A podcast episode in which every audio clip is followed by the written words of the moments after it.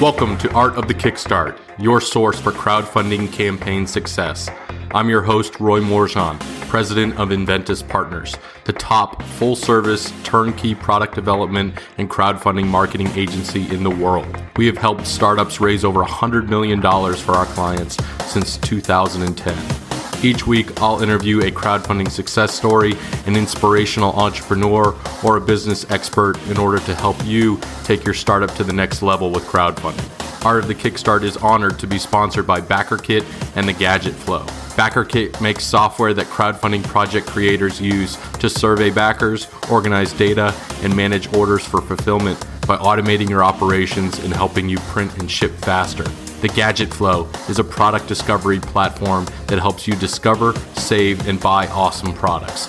It is the ultimate buyer's guide for luxury gadgets and creative gifts. Now let's get on with the show. Welcome to another edition of Art of the Kickstart. Today I am joined with Zel Crampton, founder of Diggs. Zel, thank you so much for joining us. Thank you for having me. It's good to be here. So, Zel, you have created the Revol Dog Crate. Let's talk about this really innovative dog crate and where it all started. What inspired you to create this product? It all started exactly two years ago when I got my latest dog, Louise. I adopted her from a shelter and you know, I care about the products that I use for my pets. So I tried to go out and buy the best crate on the market. So, you know, I went out and, and read reviews and tried to get uh, what I thought was a really good wire crate. And then when I came home and started using it within a few days, I couldn't believe how ugly it was, poorly designed, noisy and rickety, pinched me a bunch of times. I struggled to collapse it and store it away. I just hated it. So I said, well, you know, given how much I love my pet and other people do, I just figured there has to be a better way to do this. So the idea was born. And then the more we looked into it, the more we found that uh, a lot of people share this problem, did a lot of research, and you know, every, it just resonated with a lot of people that hey, there's a way to, you know, consumer products have evolved in a lot of different categories. Why is it not evolved here? Yeah, I think we've all shared the challenge of putting together one of those dog crates, you know, the large metal ones that are obnoxious and just not nicely designed, basically, and kind of are, are archaic. So, you know, it's really exciting to be working with your product. So, is this your first product that you've ever designed? Yes, no, so I have a background. I studied mechanical engineering at McGill University when I was uh, living in Montreal. So I designed products there. I even worked. I think my, one of my big projects was to bring a, a surgical robotics tool design concept to a business. But this is certainly the first time I've done full kind of end to end, bring a product to market and actually make it happen. So let's talk about that. You know, when you were creating this, what was that process like, and how did you go about deciding what features to include in the design?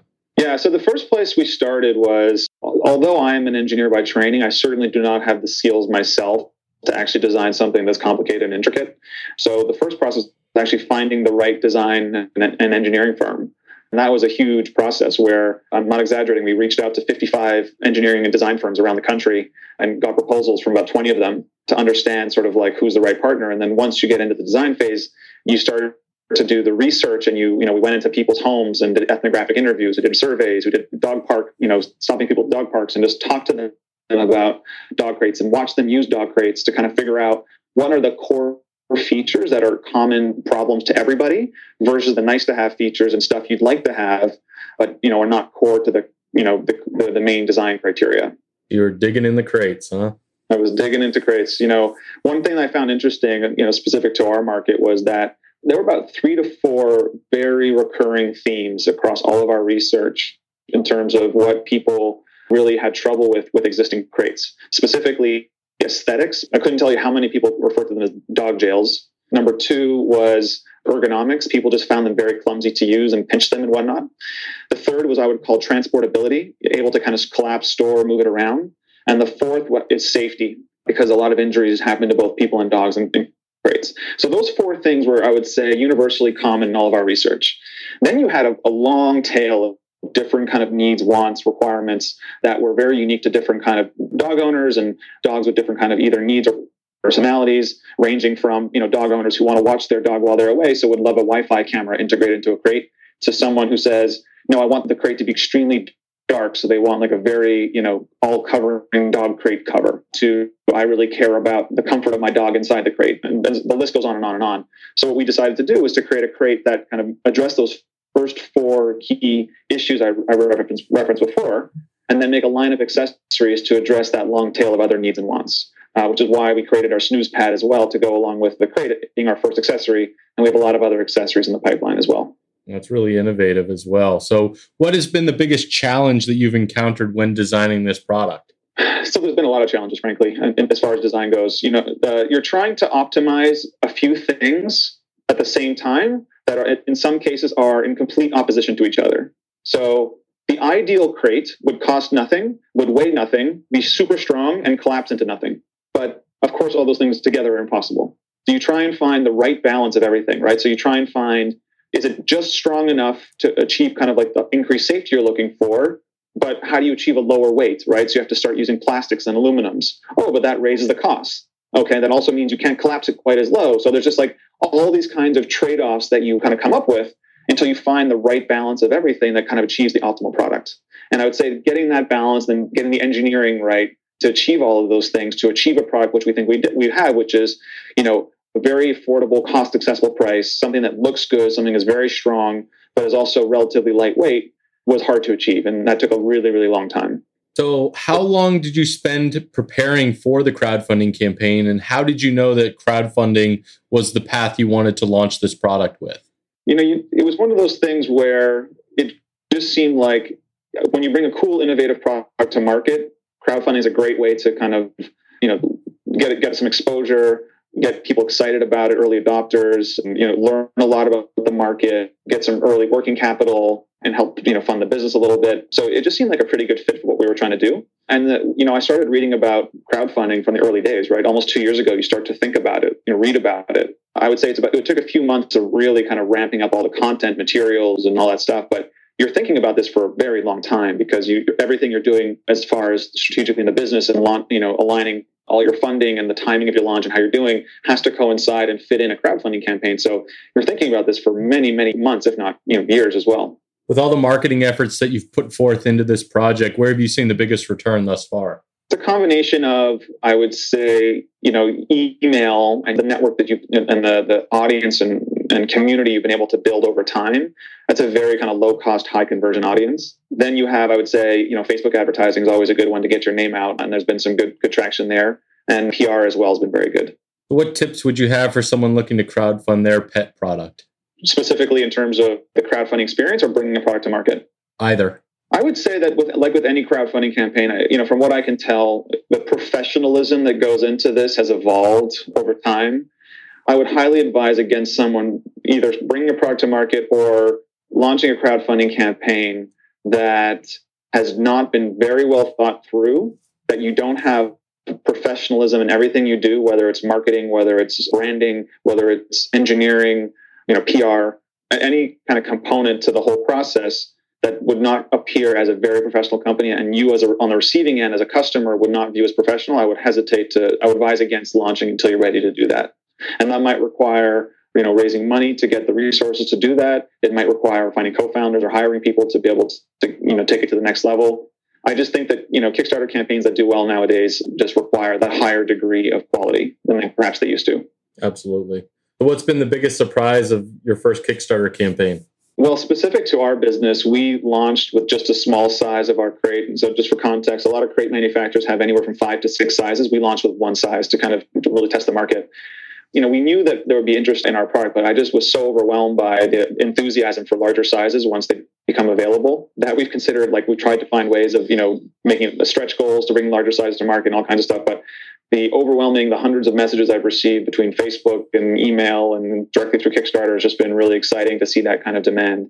And that's on the positive side. On the negative side, I think surprising was how, you know, emotionally up and down Kickstarter can be, right? Like, you know, you have good days, you have bad days, and then you're like, oh man, today was not a good day or today was amazing day. And you have kind of have these highs and lows, but then you kind of have to look at it over the, the trend and, the, and kind of the, the longer average than just day to day. But, you know, because the campaign's so short, you feel those ups and downs every day, which I found surprising.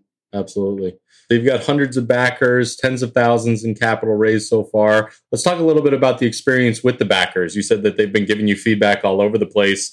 You know, how have you gone about managing that feedback and then potentially bringing that into new product development or manufacturing changes?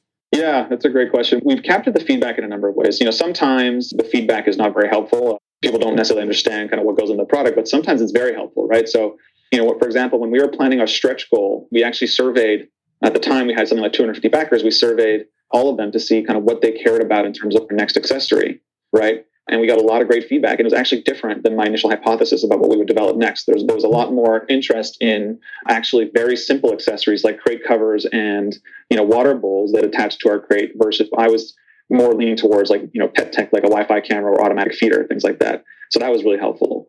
You also learn a lot in terms of perception versus reality. There's a lot of people who would you know say something you know about your product based on sort of like what they think rather than anything that they know about it so, for example, because our product is more aesthetically pleasing, there was some assumptions that were made that as a result it couldn't be as strong as like other products. Where in fact it's the opposite; it's stronger than other products, and we've designed it to a higher level standard. And so that kind of that'll inform our marketing messages going forward.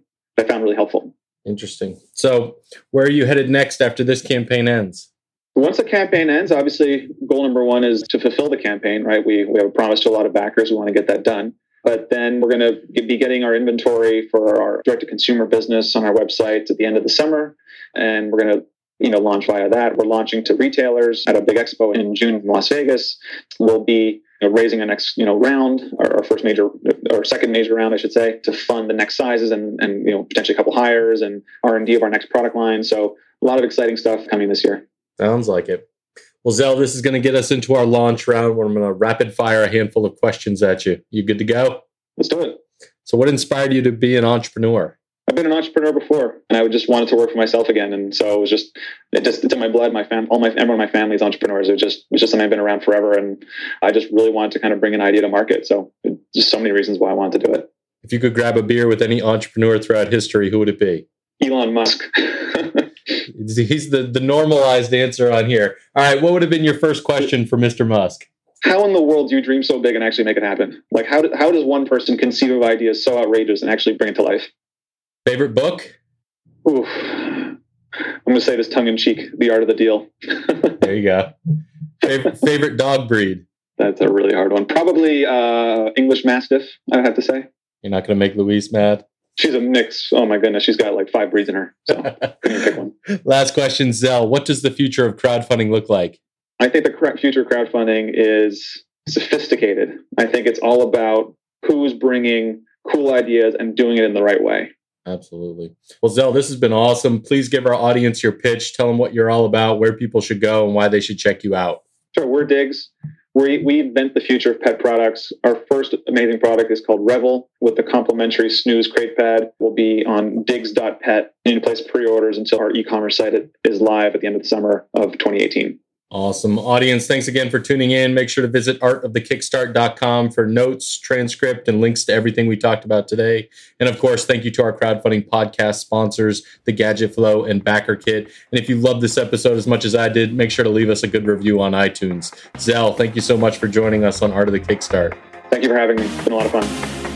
Thanks for tuning in to another episode of Art of the Kickstart, the show about building a business, world, and life with crowdfunding. If you've enjoyed today's episode, awesome. Make sure to visit artofthekickstart.com and tell us all about it. There you'll find additional information about past episodes, our Kickstarter guide to crushing it, and of course, if you love this episode a lot, leave us a review at artofthekickstart.com slash iTunes. It helps more inventors, entrepreneurs, and startups find this show and helps us get better guests to help you build a better business. If you need more hands on crowdfunding strategy advice, please feel free to request a quote on enventyspartners.com. Thanks again for tuning in, and we'll see you again next week.